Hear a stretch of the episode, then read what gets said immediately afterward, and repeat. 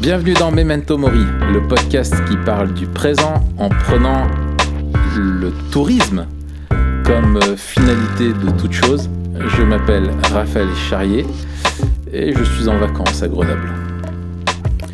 Et je m'appelle Mathieu Giralt, je ne suis pas du tout un touriste et je suis pasteur à Étupes et on est tous les deux blogueurs sur le site toutpoursagloire.com. J'ai un peu oublié l'intro. Tourismepoursagloire.com. Tourismepoursagloire.com. Ça pourrait presque passer. Tu lances un concept de blogging de chrétien, nomade digital, qui écrit sur l'hédonisme chrétien sur des plages, qui teste toutes les plages pour dire là où est-ce que c'est le mieux de vivre en tant qu'hédoniste chrétien. De toute façon, c'est bien connu, hein, les mecs qui voyagent, ils ouvrent un blog. Exactement. Et puis ils essayent de faire de l'argent. Et ils t'enseignent la vie. Ils t'enseignent comment mieux travailler alors qu'eux, ils sont en voyage. Exactement. Ils te font beaucoup de posts sur la productivité. Exactement, exactement. Comment rien foutre au maximum et en profiter. Ouais, ça fait longtemps qu'on ne s'est pas vu, Mathieu. Eh ben oui, toi, c'est toi le touriste. Tu étais en vadrouille. Alors, ouais, tout à fait. J'étais à Washington. Oh. Ouais. En stage chez Nine Marks. Et pour te dire, j'ai brillé avec mon humour pourri là-bas. J'imagine. Quand ils nous ont demandé pourquoi est-ce qu'on était là, qu'est-ce qu'on attendait, tu vois, c'était la petite question d'introduction. Qu'est-ce qu'on attendait de notre séjour à Washington? Et moi, j'ai dit de devenir le 46e président des États-Unis. Ça a marché? Et en fait, j'étais un des premiers à prendre la parole, donc ouais, ça a marché. Sinon, il y en a plein qui l'auraient fait, tu vois, mais... Okay. Mais non, c'était pas très drôle en fait. Mais je pense qu'ils auraient fait rire. C'est ton accent parce que c'est la première fois que tu leur parlais. Yes, because I am French and they love the French accent. They said. Ouais, c'était cool. Et toi, Matt, qu'est-ce qui s'est passé dans ta vie? Écoute, ce qui s'est passé, c'est que je suis devenu père. Oh, allez, purée. Oh là là, je vais t'appeler Abraham, mon gars. Appelle-moi Padre. Abba, on va t'appeler. Abba Giralt. Félicitations. Merci, je suis comme un dingue. Oh là là. Alors, comment il s'appelle ? Il s'appelle Léon. Léon, purée. Comme mon voisin. Ah bon ? Ouais, mes voisins, ils ont appelé Marine et Nico, je sais qu'ils écoutent de temps en temps. Ouais. Ils ont appelé leur fils aussi Léon. Ah, super, excellent. Ouais. Je pense qu'il y a une mélancolie du film. Je pense pas trop, mais le film n'a pas pesé dans la balance. Je me rappelle une fois, j'étais à l'école primaire, j'avais mon pote Thomas, qui est toujours mon pote, qui habite à Madrid maintenant. Salut Thomas. Et puis on était tous les deux là, tu sais, on est par deux là pour aller vers les parents. Et puis il me dit, ouais, il y a un gars, il ressemble trop à Jean Reno, regarde. Et en fait, c'était mon père.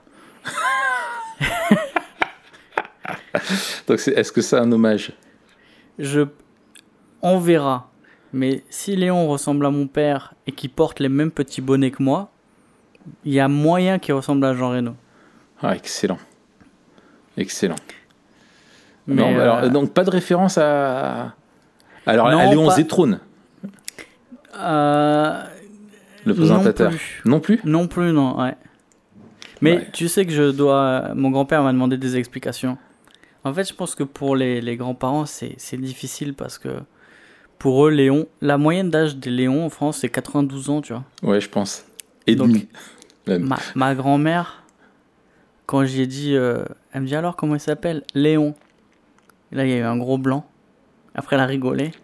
Elle fait, mais tu te moques de moi, hein. Avec son accent. Mais tu te moques de moi, Mathieu. Je lui dis non. Après, elle fait ah.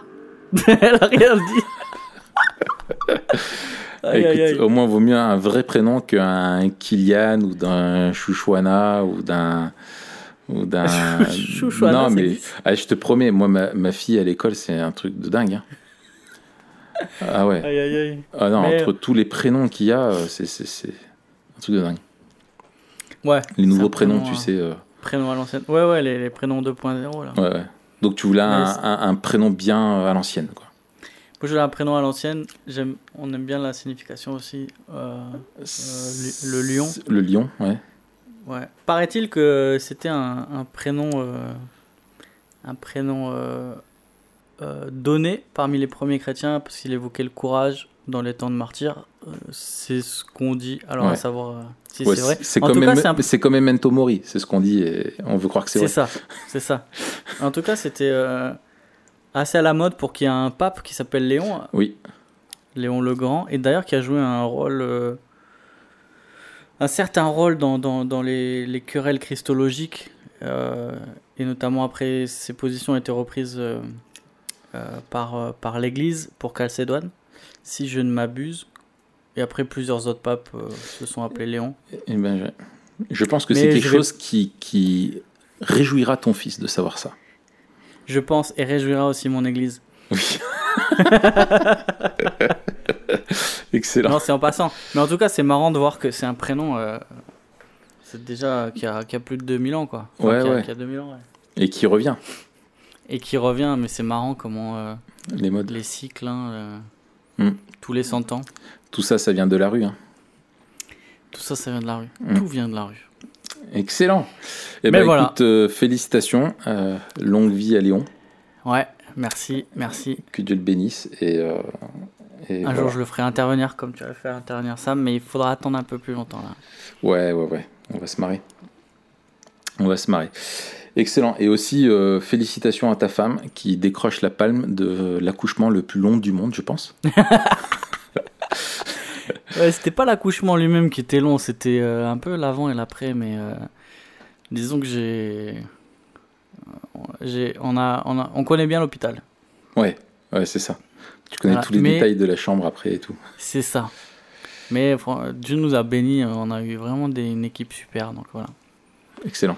Mais me voilà dans le gang des parents, et je comprends mieux déjà beaucoup de choses, donc excellent. Ça me donne beaucoup d'empathie. Bienvenue en enfer, mon ami. Il faut dire la vérité. Tu sais, dans la vision du monde, on essaie toujours de discerner ce qui est positif puis ce qui est aussi négatif. Ouais. Et ce qui est négatif, en fait, c'est que tu arrives pendant quelques années de ta vie en enfer. Ouais. Il va falloir que tu gères les nuits, les jours, et tout ça. Ça va être trop bien. Ah, c'est l'épreuve, mon gars. C'est bien, c'est cool. Mais à chaque fois qu'il pleure la nuit, que je suis un peu endormi, que je dois le prendre pour le calmer, je me dis que c'est une bénédiction, tu vois. Je me dis, j'ai pas le droit d'être vénère, c'est une bénédiction. C'est ça. Et tu verras, on est beaucoup moins spirituel au deuxième. Ou après quelques mois, tu commences à te dire, est-ce que c'est éthique si je mets des choses dans son biberon ou pas? Oh, il y en a qui le font, c'est fou. Bon, mon gars, je pourrais en parler longtemps, mais... Ouais, écoute, je sais, mais il faut qu'on vienne au vif du sujet. Aujourd'hui, on va parler du tourisme. Yes. Parce qu'on est des gros touristes de la vie, quand même. On est étrangers et voyageurs, est-ce que ça compte? Ouais, non, moi je pensais au sens, t'es un touriste, quoi. Ah oui, j'ai bien compris. Ouais. Et moi, ça compte aussi, on est des touristes spirituels. Ah non, mais en fait, touriste, c'est très péjoratif dans notre vocabulaire. Ouais, on est des pèlerins, plutôt. Ouais, voilà, vaut mieux dire pèlerin. Et encore pèlerin, ça fait vraiment... c'est aussi un peu old school. Mais quand tu dis voyageur, ça fait un peu michto, tu vois. T'as un pèlerin, tu t'appelles Léon, c'était il y a 1000 ans.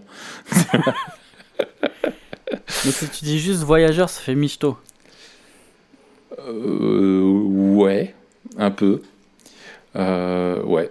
Mais bon, bref, en tout cas, on va parler du tourisme. Pourquoi t'as choisi ce sujet, Raph ?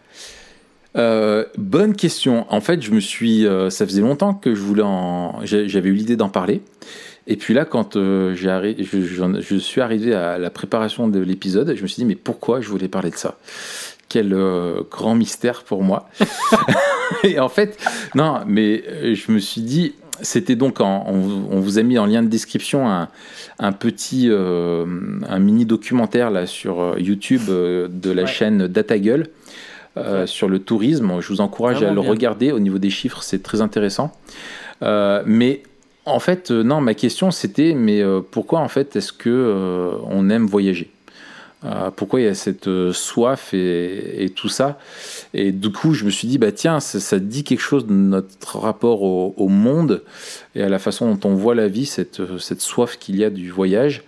Et voilà, je me suis dit, bah tiens, pourquoi pas en parler dans Memento Mori. Je suis sûr qu'il y a un peu matière à réflexion. Ouais. Donc, sachant qu'on peut d'ores et déjà faire une distinction entre voyage et tourisme. Alors vas-y, je t'écoute. Dans le tourisme, il me semble qu'il y a une dimension économique et commerciale qu'il n'y a pas forcément dans le voyage. Oui, je suis d'accord. Dans le tourisme aussi, on va s'arrêter sur une destination la plupart du temps. Alors que quand on parle de voyage, c'est pas forcément... Voyage. Vas-y, continue. Non, j'ai laissé le temps pour que David nous mette un petit truc, tu vois. Non, c'était un micro, mon gars. Mais quand on parle de voyage, c'est pas forcément la destination qui compte, mais le trajet. Oh là là, excellent. T'as pas d'autre chose un peu moins pourri? Non, mais tu vois, et c'est ce qu'il disait dans le documentaire aussi, le tourisme, en fait, c'est le business du voyage. C'est ça. Dire ça. Le tourisme implique de faire un voyage, mais le voyage n'est pas forcément du tourisme. C'est ça. Tu voyages pour aller voir des amis, ça n'a rien à voir avec du tourisme. Par contre, une fois que tu es chez eux, tu peux te faire une sortie touristique. C'est ça. Voilà.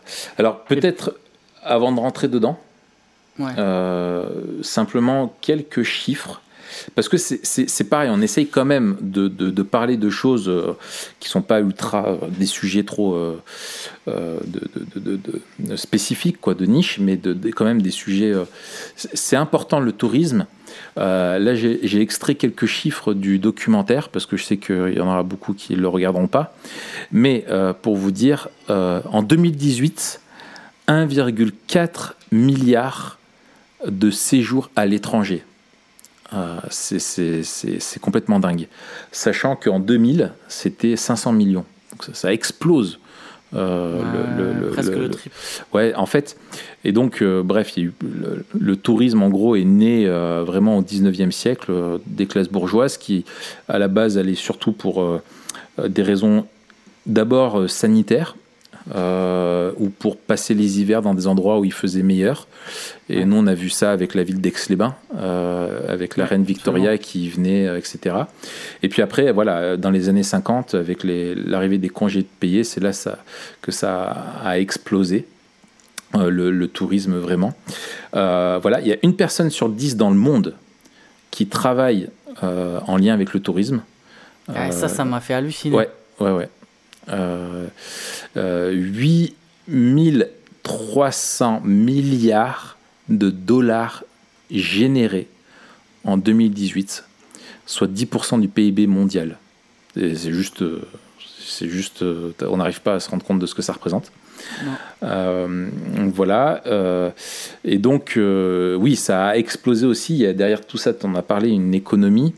Quand les congés payés sont arrivés, la Banque mondiale vraiment a lancé un plan et a conseillé vraiment tous les pays, et les pays du tiers-monde notamment, tous les pays qui étaient un petit peu en retard au niveau du développement économique et qui connaissaient une grande pauvreté, à développer le tourisme vraiment comme étant une solution à ça, parce que ça crée énormément d'emplois, de développements locaux, etc. Et donc voilà, et du coup, il y a énormément de pays un peu plus pauvres qui ont des paysages magnifiques, et le but a été un petit peu de standardiser tous de rendre ces paysages-là acceptables pour les Occidentaux, pour qu'ils puissent venir profiter quelques semaines par an du tourisme. Et voilà, et sachant que nous, notre pays est le champion du monde du tourisme, on a 90 millions de touristes par an qui passent en France, et ça représente 4% de notre PIB. Voilà, c'est fou. Ouais, pour quelques chiffres introductifs. Donc on parle de quelque chose qui pèse vraiment dans notre monde, quoi. Ouais. Et tu disais, il y a un truc aussi paradoxal, notamment dans le tourisme qui s'est développé avec le tourisme low cost, que ce soit les formules all inclusive de moins en moins chères, et avec le développement des compagnies aériennes low cost, où maintenant on peut voyager, ça me coûte moins cher d'aller à Tel Aviv que d'aller à Bordeaux, quoi. C'est ça. Donc exactement. C'est assez fou. Et il y a un paradoxe, c'est que en développant le tourisme dans les pays pauvres, le tourisme a généré quand même une augmentation du travail, etc. Il y a beaucoup de gens qui vivent du tourisme dans ces pays-là, et en même temps, on leur a volé leur territoire. C'est ce qu'il disait aussi dans le reportage, je crois. Il parlait des Maldives. Oui, des Maldives, oui, tout à fait. Où il disait, mais toutes les îles sont privatisées, ils ont tout racheté, ils ont tout cabané pour qu'il n'y ait aucun rapport entre les locaux qui sont pauvres et qui vivent dans les endroits moins cool, et tous les hôtels qui sont sur les îles, etc. Donc ça crée un fossé encore plus grand, en fait, et ça creuse les inégalités, alors que d'un côté ça apporte quelque chose au pays qui n'avait pas encore, quoi. C'est donc ça. C'est vraiment le pourcentage du PIB ne dit rien de la redistribution de l'argent dans le pays, quoi. C'est ça. Tout à fait. Mais voilà, enfin, je trouve tous ces chiffres qui donnent le tournis, hein, 8300 milliards de dollars générés en 2018, c'est complètement dingue, quoi. L'argent que le monde a dépensé et à générer autour du tourisme, de cette industrie-là. Je trouve que voilà, c'est ça qui nous dit, hein, quelque chose. Je trouve que ça nous dit quelque chose de nous, de qui on est, tout simplement. Et donc je te coupe, Raph, désolé. Mais parce je t'en prie, c'est pas parce podcast. Que t'es devenu père que c'est plus ton podcast. Encore au contraire. Plus. Encore plus. T'as le poids du daron maintenant. Le poids du daron. Il y a un truc aussi qui a changé, c'est que maintenant, partir en vacances, c'est faire du tourisme presque. Alors qu'avant, les vacances, c'était souvent le repos, et c'était souvent un peu le même endroit où on allait pendant des années, où on connaissait les gens, etc. C'est ça.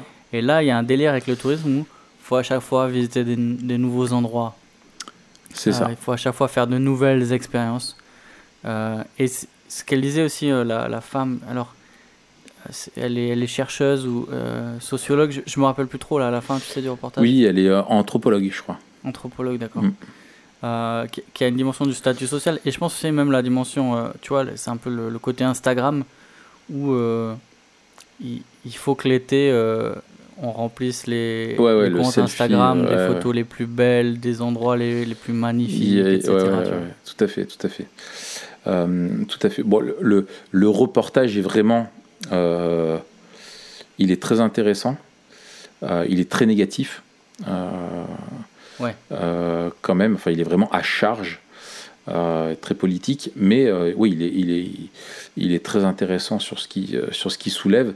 Et c'est vrai, effectivement, l'importance d'avoir des selfies de soi un petit peu de partout. Et ça montre justement ce côté un peu égocentrique, où tu as l'impression que on part plus tellement juste pour découvrir, mais pour montrer que nous, on y est, quoi. Il y a quelque chose qui pèse là-dedans assez fort.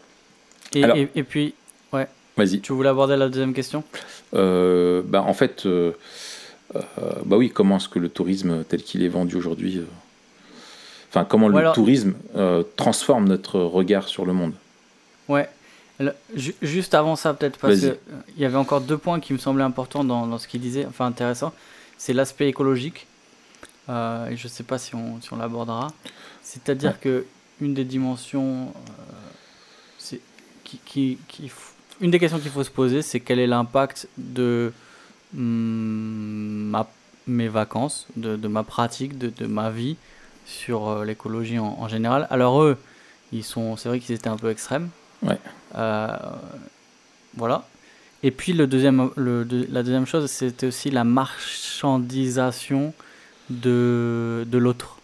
Ouais. Il disait, en fait, le tourisme, c'est... Il disait pas comme ça, mais en gros, c'est acheter l'autre, quoi. Ouais. Tu achètes les relations. Ouais. Et donc c'est même aussi complètement différent du voyage où quand tu voyages tu rencontres les populations locales, etc. Tu les rencontres chez elles dans leur contexte. Dans le tourisme, tu les rencontres pas chez elles, quoi. Ouais.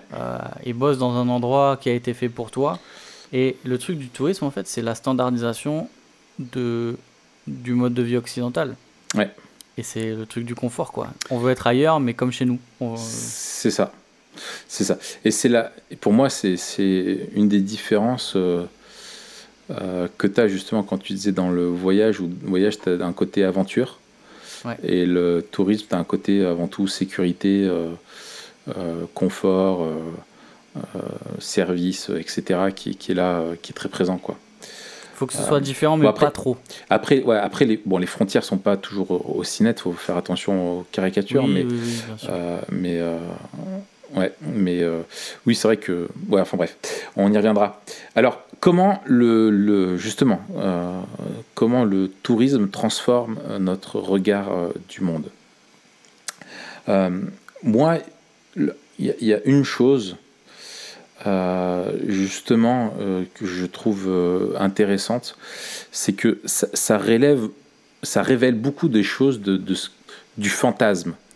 Je trouve qu'on nous vend d'un ailleurs. Alors, il a été très packagé, marketé, construit. Hein, il y a toute une construction qu'on nous présente un petit peu de l'ailleurs qui est idyllique, qui est paradisiaque. Mais en fait, le tourisme aussi nous parle beaucoup de notre société. Ça parle de nos désirs, de nos rêves aussi, de ce qu'on veut rejeter aussi, parce qu'on va quand on va chercher des choses, tu vois, qui sont parfaites, etc. Ça montre aussi des choses qu'on veut rejeter ici. Ouais. Voilà. Je pense que ça contrairement, c'est là où moi je nuance un petit peu il faut pas mettre tous les touristes un petit peu dans le même sac. On a tendance à en parler un peu comme justement des touristes, c'est très péjoratif, mais il y a aussi une envie de découvrir, de voyager, de voir le monde. Ça parle de nos préférences aussi, de nos tendances. Enfin bref, je trouve d'une manière générale le tourisme est quelque chose qui parle beaucoup de nous, qui nous révèle, quoi. Ouais, carrément. Donc c'est quelque chose d'intéressant. Et en fait, ce qu'il y a dans ce que ça révèle de notre humanité aussi, je trouve que les différentes façons qu'on a de voyager parlent des aspirations profondes qu'on a. Et j'ai mis il y aura en lien là un article de Jean-Didier Urbain, qui est sociologue et en gros qui a un peu, c'est un des grands spécialistes apparemment du tourisme, et qui a un petit peu conceptualisé le tourisme. Et en gros il fait un schéma sur deux axes, et dit il y a un axe en gros qui est orienté soit vers ce qu'il appelle le désert, et l'autre vers la société. Par exemple, le désert, ça va être des endroits isolés, genre si tu aspires à avoir une cabane dans les bois, tu vois, c'est quelque chose. Et si tu aspires à visiter New York, c'est autre chose, tu vois. Mais attends, la cabane dans les bois, il met dans le tourisme ? Ouais. Ah bon ? Alors, mais je vais t'illustrer. Ah, okay. Donc ça, c'est un axe. Et après, tu as un autre axe qui est soit quelque chose qui est tourné sur toi, soit quelque chose qui est plus tourné sur les autres, sur autrui. Et par exemple, il parle en gros dans le désert, en gros de tout ce qui va être isolé. Typiquement, tu veux un truc replié sur toi et qui est isolé, ça va être par exemple, justement, on en parlait dans les Maldives, tu sais, juste une piole sur une île. T'as ton île à toi privatisée, tu vois. D'accord, et t'es juste, voilà, tu vois, t'es coupé, un petit peu coupé du monde, et t'es tranquille. Ou t'as des choses qui se font un petit peu coupées du monde, mais qui se font en groupe.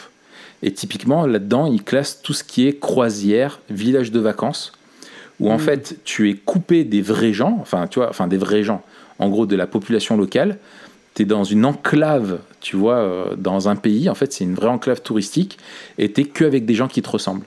Et tu veux surtout pas te mélanger. Et là, quand j'étais récemment à Washington, c'était marrant de voir tous les groupes avec les mêmes t-shirts, tu sais, qui sont en bande avec un, un guide et puis qui visitent les trucs et qui sont en fait juste entre eux. C'est exactement ça, quoi. Tu vois, les croisières, les villages de vacances, le Club Med, voilà, ça, typiquement, c'est ça. Ouais. Et puis, t'as le repli sur soi et d'être quand même en société. Là, il va mettre tout ce qui est de l'ordre d'être soi avec des gens comme si tu vivais avec eux, etc. Enfin bref, ainsi de suite, quoi. Okay. Donc il y aura tous les liens dans l'article et en fait, voilà, c'est ça en fait, ça parle vraiment de nos désirs, quoi. Ouais, c'est clair. Je pense à quelque chose qui est qui change, qui a changé avec l'ouverture aussi de l'information, c'est de découvrir ce qui se passe ailleurs. Mm-hmm. Je pense l'information, le développement de l'information est allé de pair avec le développement de moyens de communication. C'est la globalisation, la mondialisation, complètement. Et on sait ce qui se passe à New York et on peut y aller, quoi. Ouais. Avant, c'était ni l'un ni l'autre. Ouais. Le seul moyen de se déplacer, de voyager avant, c'était de partir à l'armée, quoi, de faire la guerre. C'est ça. Mais il y a une ouverture au monde et il y a il y a quelque chose qui fait partie de nous, c'est qu'on a envie de mieux connaître le monde et aussi de mieux connaître les autres. Il y a cet appel à connaître l'autre, celui qui ne me ressemble pas. Et là encore, on a un paradoxe avec ce que tu as dit. C'est que bien souvent, le tourisme ne te vend pas ça. Ouais. Il te vend une expérience qui est juste un dépaysement, mais pas souvent un enrichissement. Ouais. Et c'est vraiment la différence pour moi avec le tourisme et le voyage. Ouais. Mais quand même... Et parfois le tourisme c'est la première étape pour ceux qui vont ensuite voyager en disant quand t'es jamais sorti de chez toi c'est plus facile d'être accompagné, tu sais pas comment faire, t'as peur de te faire arnaquer, t'as besoin, voilà.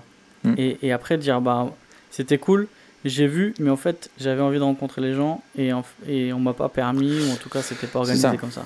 C'est comme toi quand il y a plein de gens qui viennent à Étupes en vacances l'été. Je sais que c'est bondé. Et c'est blindé, on peut plus se garer. C'est incroyable. Les plages, c'est même pas la peine, quoi. Mon gars, c'est terrible, mais viens jamais. Hein. Ah ouais, entre le 1er juin et le 1er septembre. Ah ouais, on sait qu'il y a Saint-Tropez et il y a Étupes, quoi. Tu vois, c'est ça. Mais non, mais attends, tu dis ça, tu vois, ça me fait penser. Tout à l'heure, tu disais ça à 90 millions de touristes en France. Toi, t'en as pas vu. Nous on en a, ils passent par là, tu vois, quand ils vont en Alsace. Quand ils sont en panne. Mais c'est marrant parce que nous, je sais qu'on allait aux États-Unis là pendant notre voyage de noces, qui était pour le coup un vrai voyage aussi. Et c'est vrai que on était 2 mois aux États-Unis et on a fait pas mal d'États, pas mal de villes, on a rencontré plein de gens, etc. Et il y a plein d'Américains qui disaient « Waouh, moi, je suis allé que dans 2 ou 3 États, tu vois. » Mais c'est la même chose quand tu entends des Anglais ou des Américains qui disent « Ah, moi, ça fait 30 ans que je viens en France. Je suis allé là, là, là. » Les mecs, ils ont vu toute la France. Ouais, mieux que toi. Et toi, tu vas ailleurs et ils te disent « Mais la France, ça te défonce. C'est super beau. T'as plein de paysages différents, t'as plein de régions différentes, t'as plein d'ambiances différentes, etc. Pourquoi tu vas te casser la tête à aller ailleurs ?» Et je pense qu'il y a aussi quelque chose qui est bon de connaître autre chose, mais il y a quelque chose aussi qui révèle aussi au fond de nous, je pense, ça fait écho quelque part au manque de contentement qu'on a avec même notre pays, tu vois. Ouais. Et puis le premier truc que tu vois quand tu voyages, en fait, tu dis ah ça c'est mieux fait que chez nous, ah ça y a pas chez nous, ah et ça tu le fais dire, toi t'as dû le voir à Washington. J'ai fait que ça. c'est les premiers trucs que j'ai fait en rentrant que je disais à Marion. En plus, je sors de l'avion, le premier gars que j'entends parler en français, qu'est-ce qu'il fait? À ton avis? Il se plaint. Et il se plaint. Il râle. Ah oui. Il râle. Et je me dis, mais c'est infernal. J'ai pas vu quelqu'un râler là-bas pendant 2 semaines. Et j'arrive là, le premier fois, je dis, purée, mais on est une caricature vivante. Ah bah, c'est terrible. Bien sûr. Seigneur, pardonne-nous. Ouais. Non, mais c'est complètement vrai. Et c'est vrai que il y a, même nous, par exemple, enfin, s'il y a des gens qui viennent à YouTube, non, mais je sais pas. S'il y a quelqu'un qui vient, je sais pas, qui est là un week-end et qui dit, bah alors, fais-moi découvrir, où est-ce que tu vas l'amener? Tu vas l'amener dans les endroits touristiques. S'il y en a quelque part, tu vois. Enfin, justement, il y en a pas. Voilà, la place du Barcher, la fromagerie du coin, tu vois. Ah oui, d'accord. Voilà, pareil à Grenoble. Sinon, c'est plus une région de nature hein, ici. Ouais. Mais Grenoble, t'as pas grand chose, tu vois, mais t'as un truc un peu iconique ici, c'est les bulles là, qui montent à la Bastille. C'est ce que tout le monde prend en photo, c'est le truc, voilà, ou les stations de ski, je sais pas, tu vois. Et les gens vont voir ça, mais au bout d'un moment, je pense qu'on se lasse de ça et on veut voir un peu la vraie vie des gens. Qu'est-ce que ça donne, quoi. Et moi, je vois par exemple quand j'étais à Washington. Bah, j'ai fait un jour où j'ai fait tous les grands mémorials là, de toutes les guerres et tout ça et tout. Enfin, t'as fait en marchant? C'était excellent. En marchant, ouais. C'est grand, hein? C'est immense. Et sur Washington, la carte, je me suis dit, chaud, ouais, ça se fait. J'étais jetlagué. C'était juste le lendemain. Oh purée, j'avais fait nuit blanche. J'ai juste rattrapé une nuit sur 2, quoi. T'as vu, par contre, la Maison Blanche, elle est toute petite. Ouais, carrément. Enfin, beaucoup plus petite que ce à quoi tu t'attends, quoi. Ouais. Et puis, quand tu cries, il ouvre pas la fenêtre, hein. Il te répond pas, le mec. Il est impoli, c'est infernal. Incroyable. Dans ta tour d'ivoire, le mec. Ouais, c'est ça. Et genre, je suis le mec le plus puissant du monde, tu vois. Oh, on redescend. Hein. Mais il évite le vent parce que ça le décoiffe. Ouais, c'est ça. Mais, on n'a pas ce problème, nous. Mais après, tu vois, ce que j'ai trop aimé, c'est aller dans des rues, dans des quartiers où c'est pas forcément touristique. Et j'ai trop aimé traîner dans le Walmart d'un quartier un peu plus populaire et de voir les gens qui sont là où je me dis, bah... Tu vois, là, t'as failli te faire tabasser aussi. Ah oui, j'ai failli me faire tabasser aussi. Ça, c'était drôle. Par des espèces d'intégristes, des blacks qui se prennent pour les descendants des juifs parce qu'ils ont été sous l'esclavage des suprémacistes noirs. Que moi, je passais mon temps à filmer parce que je n'écoutais pas ce qu'ils disaient. Et en fait, je lève la tête et le mec, il est en train de m'insulter, mais genre super vénère. En plus, hyper musclé, tu sais, bodybuildé. Ah, c'était un petit moment de solitude, c'était sympa. Ouais, j'ai réalisé au bout de 10 minutes que je l'ai filmé que j'étais le seul blanc, tu vois. Bref, voilà, au bout d'un moment, t'as envie de voir d'autres choses. Mais il y a aussi autre chose que moi je note, c'est que effectivement, c'est un peu le Graal de notre société capitaliste qui te rend, dans nos sociétés occidentales, qui te rend la vie, tu vois, t'es pressé par le fait d'être de la production, tu comprends plus trop le sens de ta vie. Et on te présente, on te dit, mais bosse comme un taré toute l'année et t'auras 2 semaines de vacances où là, tout est permis, quoi, tu vois, et où l'évasion, tu pars. Quoi. Voilà, c'est l'évasion. Et en fait, et surtout si ça se passe mal, et c'est pour ça que je pense aussi que les touristes sont si exigeants et mal polis, etc., c'est que pour eux, c'est un dû. Et quand tu arrives à un endroit, et ben, c'est toi le roi. Tu vois, toute l'année, t'es le serviteur, tu vois, dans ta boîte, t'es l'esclave, et là t'arrives, c'est toi le roi, t'as payé, t'as ton all inclusive, et voilà. Et en fait, tu vois, tu pars, j'ai l'impression que tu pars autant pour découvrir que pour oublier ou pour fuir ton monde, tu vois. Et ça se voit quand on revient, tu vois, on dit, il y a un côté, oui, les voyages, ça enrichit, c'est bien, etc., c'est super. Mais en même temps, tu as un côté où quand les gens reviennent, ils sont tellement démoralisés et tu ne vis plus que pour ça, quoi. Il y en a certains, c'est tu vis, tu amasses des sous et tout de suite tu pars le plus loin possible, le truc qui va le plus te dépayser et ça devient un peu comme un shoot, tu vois, un côté un peu dépendant comme ça, tu vois, un peu de consommation qui est vraiment malsaine, tu vois.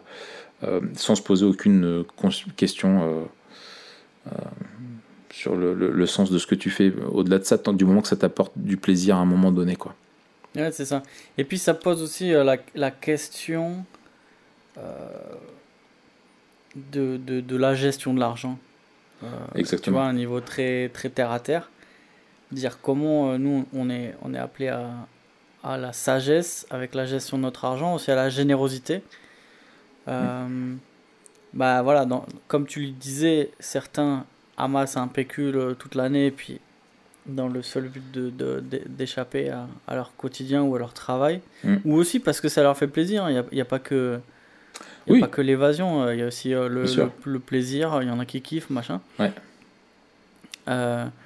Mais voilà, ça pose la question, qu'est-ce qu'on fait de notre argent et quelle est la part de notre argent, du tourisme dans la gestion de l'argent et aussi de notre temps. Le temps qu'on a, on doit aussi l'employer pour servir. Et là aussi, on est appelé à la sagesse. Ça ne veut pas dire qu'il ne faut jamais avoir de loisirs, jamais partir pour servir. Mais moi, je suis toujours émerveillé de voir les gens qui sacrifient, entre guillemets, ou qui choisissent plutôt que de partir, de servir. Tu vois, dans des camps, dans des colonies l'été ou des trucs comme ça. Et de dire, ça aussi, c'est un choix... c'est un choix qui révèle aussi nos priorités. Ce que t'as dans le cœur. Et c'est à prendre en compte dans comment on gère notre vie, quoi. Tout à fait. Et c'est vrai que on crée aussi une équation, si tu veux, qui est perverse. C'est que, en gros, plaisir, bonheur rime avec nécessairement, tu vois, dépense d'argent. Avec côté idyllique artificiel, tu vois, et alors que je veux dire, c'est une équation qui est complètement fausse. Tu peux avoir beaucoup de plaisir, te dépayser avec quelque chose qui peut être très simple, qui est pas forcément un truc où tu es hors du système, tu vois. C'est pas ça le truc, tu vois. Mais je prends cet exemple, tu vois, nous cet été on va partir dans un camping en Espagne. Enfin, je veux dire, c'est le truc vraiment, tu vois, de base, tu vois, qu'on va faire les gros touristes. Voilà, mais c'est ce que j'allais dire. On part, ça fait super longtemps qu'on n'a pas eu de vacances tous les quatre. Ouais. On va partir 7 jours. On a pris un petit camping qui est au bord de la mer. Et notre plaisir, c'est d'être tous les quatre. Et en fait... Où ça, c'est ça ? Je ne sais plus exactement, c'est vers Barcelone. Et on a pris un truc, c'est dans une réserve. On a réservé super longtemps à l'avance. On a trouvé pareil une bonne opportunité, tu vois, vraiment pas cher. Et on a un petit mobilhome au bord de l'eau. Et le gros kiff, ça va être de faire des pâtés de sable avec les enfants et de créer du souvenir en famille, tu vois, et avec les siens, et de se dire voilà. Et si c'est un bon plan, et ben on y retournera. Tu vois, le but n'est pas une quête à forcément à la nouveauté, quoi. Et on veut, et aussi, je pense aussi, tu transmets quelque chose aux générations suivantes.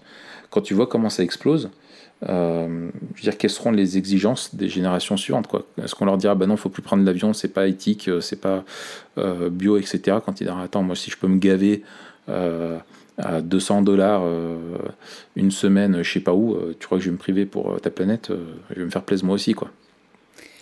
C'est un peu ça et c'est là où on en est rendu. C'est ça. Et en fait, c'est ça aussi qui est terrible.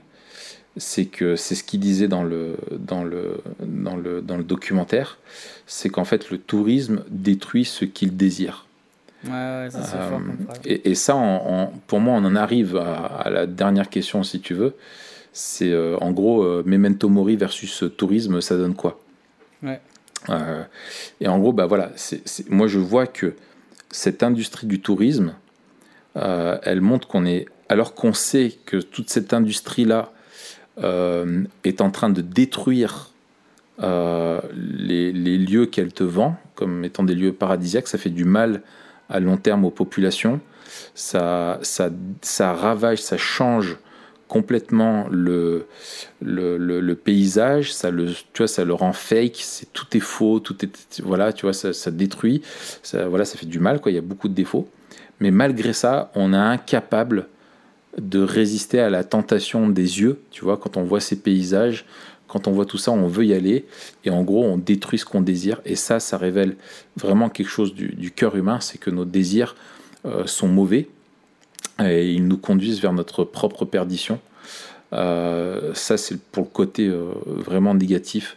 Je trouve que se rappeler que ouais, on est mortel et notre vie, il faut l'utiliser avec sagesse, même dans nos vacances, quoi.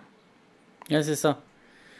Pour moi, le truc principal Memento Mori par rapport au tourisme, c'est que de manière générale, le tourisme fait comme si tout ce que tu avais, c'était cette vie-là. Et qu'il faut que tu fasses le maximum d'expériences, que tu vois le maximum d'endroits, que tu accumules le maximum de souvenirs aujourd'hui et maintenant. C'est ça. Et je sais pas, une fois on discutait avec Alexandra, mon épouse, et elle me disait ouais, faudrait qu'on aille là-bas et tout. Je me dis ouais, je sais pas si on pourra, quoi. Je dis mais on ira au ciel. Exactement, c'était l'autre point. C'est ça. On fera des voyages au ciel, il n'y a pas de problème sur la nouvelle terre. Alors tout à fait. Moi c'était l'autre point que j'avais. C'est que aujourd'hui, tu as des gens, quand tu n'as pas une vision biblique du monde et tu n'as pas cette espérance de la vie éternelle, tu te dis la vie elle est courte, faut que je me gave. C'est ça. Je me fais avoir, j'ai un patron qui me gonfle, j'ai une bonne femme qui me saoule à la maison, j'ai mes enfants, enfin voilà. Et tu dis j'ai que quelques semaines de... En fait, c'est pas anodin pour moi quand on dit qu'on te parle de paradis, tu vois, de lieu paradisiaque, c'est qu'on veut créer un Éden, reconstruire une terre promise, tu vois, où c'est all inclusive, quoi. Tu vois, t'as à boire et à manger à volonté, t'as les plages avec le sable blanc, t'as les cocotiers, il y a du soleil et c'est sympa. Tu vois, c'est tout ce qu'on te vend, tout ça, tu vois. Et alors qu'en fait, derrière, c'est que du vernis, il y a beaucoup de choses qui sont perverses, comme on l'a vu. Et en fait, on peut être en paix en se disant, peut-être qu'on peut pas profiter de tout plein de choses, découvrir plein de trucs, parce que voilà, mais plus tard, quand on aura l'éternité dans une terre glorifiée, on aura une liberté qu'on n'a pas ici-bas sur terre, et on pourra, j'ai aucune idée comment notre vie sera organisée, répartie, etc. Mais ce qui est sûr, c'est qu'on aura des opportunités de kiffer la création dans la présence du Créateur. Et en fait, tu te dis, mais tu peux pas y aller maintenant, t'inquiète, on ira plus tard. Tu vois, on a le temps, on n'a pas de pression là-dessus. Et ça, c'est cool, ça nous aide aussi à mieux gérer les pressions du quotidien et l'insatisfaction peut-être qu'on peut avoir. Ça, c'est cool. Ouais, et puis peut-être, alors je reviens un petit peu en arrière, sur le tourisme, ce que ça générait, ce que ça dit, etc. Un des points qui n'est pas abordé dans le documentaire et qu'on n'a pas aussi abordé, c'est la question que le tourisme, en règle générale, alimente la débauche. Oui. Par deux facteurs au moins. Cette dimension où tu as dit là, c'est hedoniste, ouais. Mais pas que, parce que c'est des bars, c'est machin, et on n'a rien à faire en fait. C'est l'hédonisme. Et c'est aussi l'oisiveté qui... Ouais. L'oisiveté qui nourrit la débauche, mais aussi de manière plus frontale toutes les questions de tourisme sexuel, de prostitution, de bars bizarres et des trucs comme ça. Et ça, c'est le tourisme qu'il a créé, tout simplement. Et d'adultère, bien sûr. Je veux dire, dans ces trucs-là, tu vas au Club Med, c'est l'enfer sur Terre. Et un truc, alors ça rejoint l'épisode où on avait fait un épisode sur la télé-réalité, non ? Ouais. Et pour moi, en fait, la télé-réalité, c'est la quintessence du tourisme. Ouais, c'est ça. C'est ils ont rien à faire et du coup ils font n'importe quoi. Exactement. Et souvent, ça résume bien le tourisme. Et quand tu donnes pas de cadre, mais c'est ça. Et dans cette idée de profiter, c'est de profiter, bien sûr, sans une. En fait, tu te livres à tes désirs, quoi. Et c'est ça, c'est ce côté, c'est toute l'année, je suis réprimé. Et donc là, maintenant, je veux profiter et je me fixe aucune limite, aucune règle. Et tout ce que je peux prendre, je vais le prendre sans me poser la moindre question. C'est ça. Et ça Et ça rejoint, alors là on va commencer dimanche prochain, ou ce sera hier quand l'épisode sortira, notre série sur deux pierres et le scepticisme eschatologique des faux docteurs de deux pierres qui disait Jésus revient pas, fais ce qu'il te plaira quoi. Ouais. Et on avait les mensonges et la débauche des faux docteurs et s'il n'y a pas de conséquences et s'il n'y a pas de jugement, tu fais ce que tu veux, tu kiffes, et c'est quoi, il n'y a pas de cadre moral, et c'est un peu la même chose. Et vivre Memento Mori, c'est ça, c'est se rappeler qu'un jour aussi on rendra des comptes. Et c'est la conclusion aussi de Pierre au chapitre 3 où il dit mais dans les derniers temps viendront des moqueurs qui diront où est la promesse de son avènement. Et Pierre rappelle non mais attendez, là on est dans le temps de l'attente, mais la promesse est certaine, le jour du Seigneur viendra, et quand le jour du Seigneur viendra, il jugera les impies, et vous, puisque cette promesse est certaine, alors votre conduite doit être pleine de sainteté, de piété. Et donc, c'est aussi ça pour notre vision du tourisme, et aussi quand nous sommes en tourisme, parce que ça arrive quand même, mais dire on est des touristes chrétiens. Ouais. Et on est des touristes chrétiens, ça veut dire que notre conduite, elle doit être celle qui convient à des enfants de Dieu, que ce soit dans notre manière de faire les choses, mais aussi dans notre témoignage. Et c'est vrai que même pour des chrétiens... Et dans notre façon de nous divertir, enfin de nous reposer, et de voyager, enfin tout quoi. Ouais. Et même, je pense que c'est vrai que cette tentation est très forte, une fois que t'es là-bas, de te laisser aller. T'es caché, tu dis je suis pas chez moi. T'es pas chez toi. Ce qui se passe à Vegas reste à Vegas. Exactement. Ouais. Emprunté d'ailleurs à Étup, ce qui se passe à Étup reste à Étup. On sait que c'est... Exactement. Ouais. Ouais. Mais et ça me rappelle, c'est un fameux, c'est dans le bouquin de Piper là, Don't Waste Your Life, si je ne gâchais pas ma vie en français, où il rappelle la façon dont, où il appelle un petit peu toutes les personnes retraitées aussi, les chrétiens qui vivent à la retraite et qui utilisent la retraite juste pour faire le tour du monde sur des croisières. Et lui, il dit, mais vous croyez que quand vous vous présenterez devant Dieu, vous lui présenterez votre collection de coquillages? Mais d'ailleurs, il y a des mèmes qui sont hyper connus comme ça, où ils ont fait des photomontages où t'as Piper qui est sur la plage en train de ramasser des coquillages. Mais parce qu'en fait, c'est un sermon. Je pense qu'il a... C'est son sermon qui s'appelle Seychelles ou un truc comme ça. Qui est le plus connu. Et en fait... Et il a tellement raison, tu vois. Et en fait, quand tu dis, mais tu mets ta vie là-dedans, et c'est vrai que t'en vois ça t'interroge quoi dans leur façon de vivre. Alors, je crois qu'on a besoin de vrais repos et que ça fait du bien d'avoir des vraies vacances, de changer de son contexte, de pouvoir se ressourcer. Mais c'est quelque chose qui est théologique. C'est un repos aussi qui est spirituel.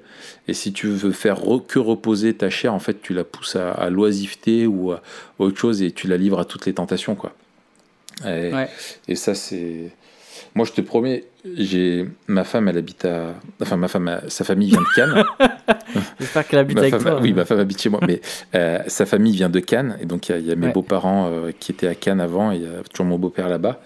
Et en fait ça nous est arrivé une ou deux fois l'été d'aller à Cannes, parce que c'était économique, tu vois, on allait chez les beaux-parents.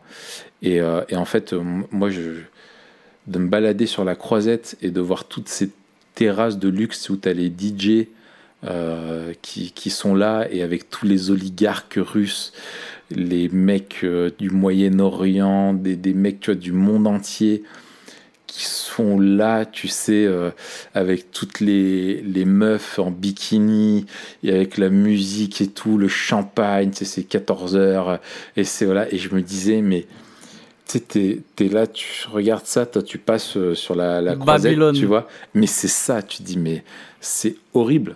Et en fait, tu dis, mais on recommence jour après jour, et ils en veulent encore toujours plus, parce que tu peux pas être satisfait par ça. Ouais. Et c'est terrible, quoi. Et ils se livrent à la chair, et ils peuvent pas trouver la satisfaction, et ils amassent la colère de Dieu contre eux, quoi. C'est terrible. Et je me disais un jour, s'il y en avait qui arrivaient à organiser une campagne d'évangélisation qui soit pertinente, pour toucher toutes ces personnes-là, tu vois, je me réfléchissais à quoi ça pourrait donner une campagne d'évangélisation de rue, tu vois, sur la Croisette au mois d'août. Tu vois, une espèce de Cannes Station. Voilà, ouais, Cannes Station, mais alors attention, faut être accroché. Faut être accroché parce que, purée, c'est dégueulasse. C'est dégueulasse. Bref, on en reste là, mon cher ami. On en reste là et on fait pas comme Coram Deo qui font des émissions de 1 heure maintenant. Ah ouais? Ah, mais ouais, ça, c'est bien les mecs, ça. C'est bien les mecs. Oh, purée. Pff, bande de copieurs. Alors que nous, 50 minutes, c'est plié. Nous, on est large. On est safe. On a 10 minutes de battement. Bon, on parle de quoi la semaine prochaine, Raph ? Eh ben, on va parler de notre forme de tourisme qui est plus celui de la survie en milieu hostile. La survie en milieu hostile. Oui. On va parler... Quand tout tourne mal, on parlera de The Walking Dead. Voilà, The Walking Dead, la série. Donc, rendez-vous la semaine prochaine. Si l'apocalypse zombie n'est pas arrivé d'ici là, qu'est-ce qu'on peut faire, Mathieu ? Alors d'ici là, si l'apocalypse zombie n'est pas arrivé, mettez 5 étoiles bien sûr sur le podcast. Écrivez-nous un petit commentaire sur SoundCloud, on est toujours content. Envoyez-nous un mail, récupérez notre adresse, je sais pas où. Ouais. Bah, Mathieu toutpoursagloire.com ou Raphaël toutpoursagloire.com. Ouais, moi c'est pas ça, mais du coup c'est bien, bon, c'est toi qui reçois. T'as pas un Mathieu à toutpoursagloire.com ? Non, moi c'est un Math à toutpoursagloire. Ah ben voilà, tu vois, je t'ai eu. Nickel. Ok, à la semaine prochaine, Raph. Ouais, à la semaine prochaine. Salut. Bisous. Ciao.